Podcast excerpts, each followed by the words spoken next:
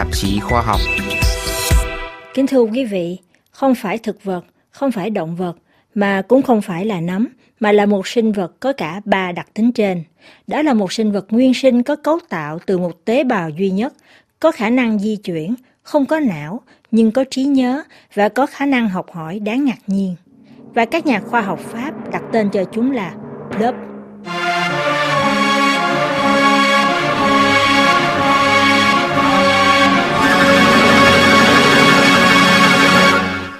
Thế nhưng, loài sinh vật đặc biệt có tên khoa học đầy đủ là Physarum polycephalum, hay còn được gọi là nấm nhầy, đã thách thức toàn bộ những hiểu biết trên của ngành khoa học tự nhiên.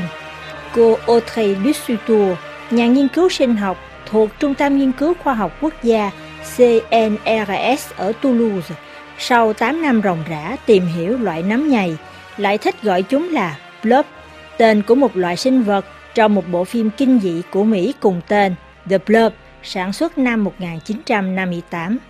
Đó là một sinh vật nhầy, từ trên trời rơi xuống, nuốt tươi nuốt sống người và có khả năng chống cự lại mọi ý định trừ khử nó. Nhưng Blob của cô Dussutour không như thế, không hung dữ, không ăn thịt người.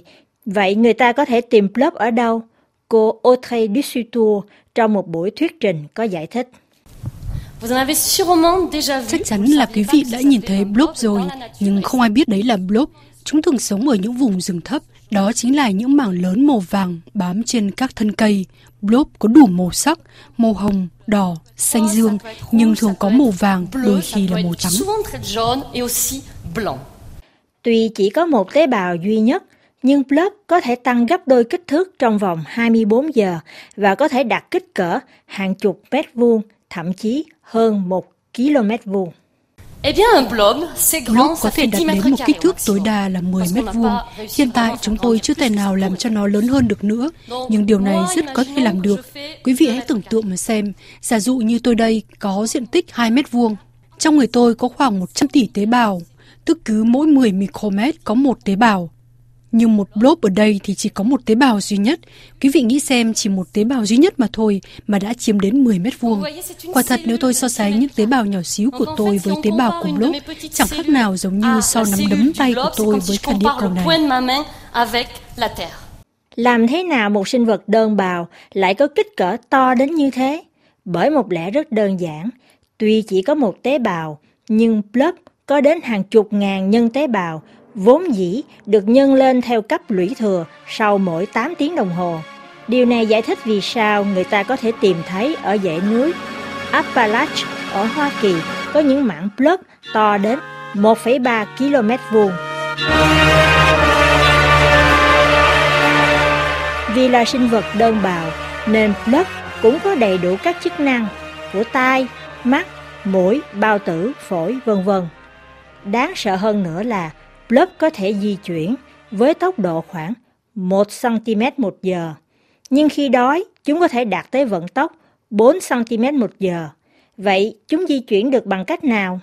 Cứ mỗi hai phút, dòng lưu thông mạch chất nguyên sinh, tức máu của Blob đổi chiều. Ông Marc Durand, nhà vật lý trường đại học Paris Diderot giải thích rằng, xin trích, bằng cách co giãn các mạch máu thật mạnh theo chiều này hay chiều kia, mà Blob có thể chọn hướng di chuyển cho mình. Tức là Blob di chuyển bằng cách tiến hai bước, lùi một bước. Quá trình sinh sản của Blob cũng khác lạ, không như những gì chúng ta đã học qua trong các bài giảng về giáo dục giới tính. Vào giai đoạn này, sinh vật xốp nhầy của chúng ta rời môi trường âm u ưa thích, vươn ra ánh sáng và biến thành hàng ngàn túi bào tử hình cầu và sẵn sàng giải phóng một đám bào tử. Hai bào tử khác giới tính gặp nhau, sản sinh ra một lớp mới. Nhưng cô Dussutour lưu ý. Ở các loài cây, động vật hay loài nấm, bao giờ cũng cần đến hai giới tính đối lập, đực và cái. Nhưng ở blob, người ta đếm được hai trăm hai mươi mốt giới tính khác nhau. Nghĩa là không như chúng ta, khi các bạn bước vào một căn phòng gặp ai, bạn có năm mươi phần trăm cơ may sinh sản, nhưng blob thì có đến chín mươi chín phẩy năm phần trăm gặp được một blob có giới tính đối lập. Vậy thì khi nào blob chết? Đây là một điểm mà hoàng đế Tần Thủy Hoàng khi còn sống rất muốn có mà không bao giờ đạt được. Đó là Blob là một sinh vật bất tử. Có hai thứ mà Blob không thích, đó là ánh sáng và bị bỏ đói. Khi Blob rơi vào tình trạng nguy hiểm này, nó sẽ làm gì? Nó sẽ héo đi thôi. Nó trở nên sơ cứng lại. Miếng sơ này có thể giữ nguyên như thế trong vòng nhiều năm liền. Cho nên một hôm nào đó, bạn chán nuôi Blob ở phòng thí nghiệm rồi, bạn muốn đi du lịch, bạn chỉ cần phơi khô nó rồi cất vào tủ. Hai tuần sau trở về, bạn chỉ cần nhỏ vài giọt nước là nó lại sống lại. Không những bất tử mà dường như Blob còn có phép phân thân như Tôn Ngộ Không. Bạn thử cắt Blob làm đôi xem.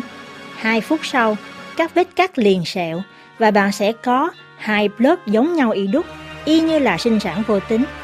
Khi để hai Blob gần nhau, nếu thấy hợp tính thì chúng nhập lại thành một. Nhưng khi đặt hai loài Blob khác biệt cạnh nhau, sẽ có một Blob bị tiêu diệt. Vì trên thế giới có hơn một nghìn loài Blob khác nhau, nên chúng cũng có cá tính riêng của mình. Blob ở Mỹ thì háo ăn và khám phá vùng lãnh thổ của mình bằng cách dùng những chân giả, giống như là những ngón tay dài mò mẫm trong hộp tối. Nhanh nhẹn nhất là Blob Nhật Bản, phồng to lên rồi phát triển những chân giả rộng hơn. Ngược lại, Blob ở Úc thì khoan thai từ từ ngoạn cảnh trước khi phòng mình một cách hài hòa với thế giới xung quanh. Blob có cá tính và Blob cũng rất thông minh. Blob có khả năng phát triển các chiến thuật cá nhân hay tập thể tùy theo mức độ khó khăn của các nhiệm vụ đặt ra cho Blob. Chúng tôi đặt nhiều mẫu Blob trong một mê cung. Nhiệm vụ của chúng là phải thoát ra khỏi mê cung này. Những hình ảnh ở đây cho thấy những Blob nhỏ đã nhập Blob này với Blob khác, rồi phủ toàn bộ mê cung. Một cách nhanh chóng, chúng đã tìm thấy đường thoát khỏi mê cung. Tương tự trong dinh dưỡng, Blob có khả năng chọn lựa một cách có hiệu quả những nguồn thực phẩm nào có chế độ dinh dưỡng cân bằng nhất và có lợi cho sức khỏe nhất. Ở đây các bạn thấy những viên thực phẩm có chứa đựng một hàm lượng đường và đạm nào đó, và chỉ có một viên là tốt cho sức khỏe và sự sống còn của Blob. Khi chúng tôi để một Blob ở giữa những viên thực phẩm này, chúng tôi thấy là trong một trăm phần trăm các trường hợp, Blob đều chọn chế độ dinh dưỡng thích hợp. Nó không bao giờ bị nhầm cả. Nếu nói đến trí thông minh thì phải nghĩ đến trí nhớ và khả năng học hỏi. Blob của chúng ta có cả hai. Chỉ có một điểm kỳ lạ là Blob có trí nhớ mà không có não. Vậy làm thế nào để ghi nhớ? Blob đã tìm cho mình một giải pháp. Nó có bộ nhớ không phải ở bên trong mà là ở bên ngoài. Mỗi khi Blob dịch chuyển, nó để lại phía sau nó vết nước nhầy, giống như là bóng ma của Blob một giờ trước đó. Blob từng ở điểm này, nó không tìm thấy gì cả. Nó thu toàn bộ đồ nghề của mình và rồi nó đến khám phá phía khác của chiếc hộp. Chất nhầy mà Blob để lại phía sau nó giống như là một bộ nhớ. Lúc ấy Blob hiểu rằng nó đã từng đi qua nơi này và ở đó chẳng có gì hết. Nó sẽ không bước qua lại vết nhầy đó.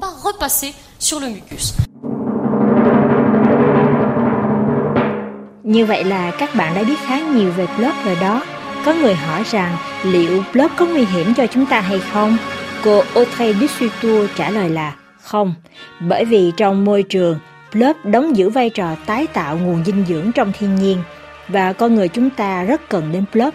Trên thực tế, Blob ăn nấm và vi khuẩn để rồi sau đó thải ra môi trường các chất vi sinh có lợi cho cây cỏ.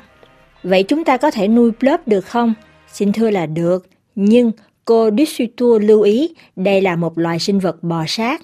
Chính vì đặc tính này mà cô Dussutour còn ví Blob như là o rờ en i, tức là Objet rampant non identifié, vật thể bò sát không xác định, lấy cảm hứng từ vật thể bay không xác định.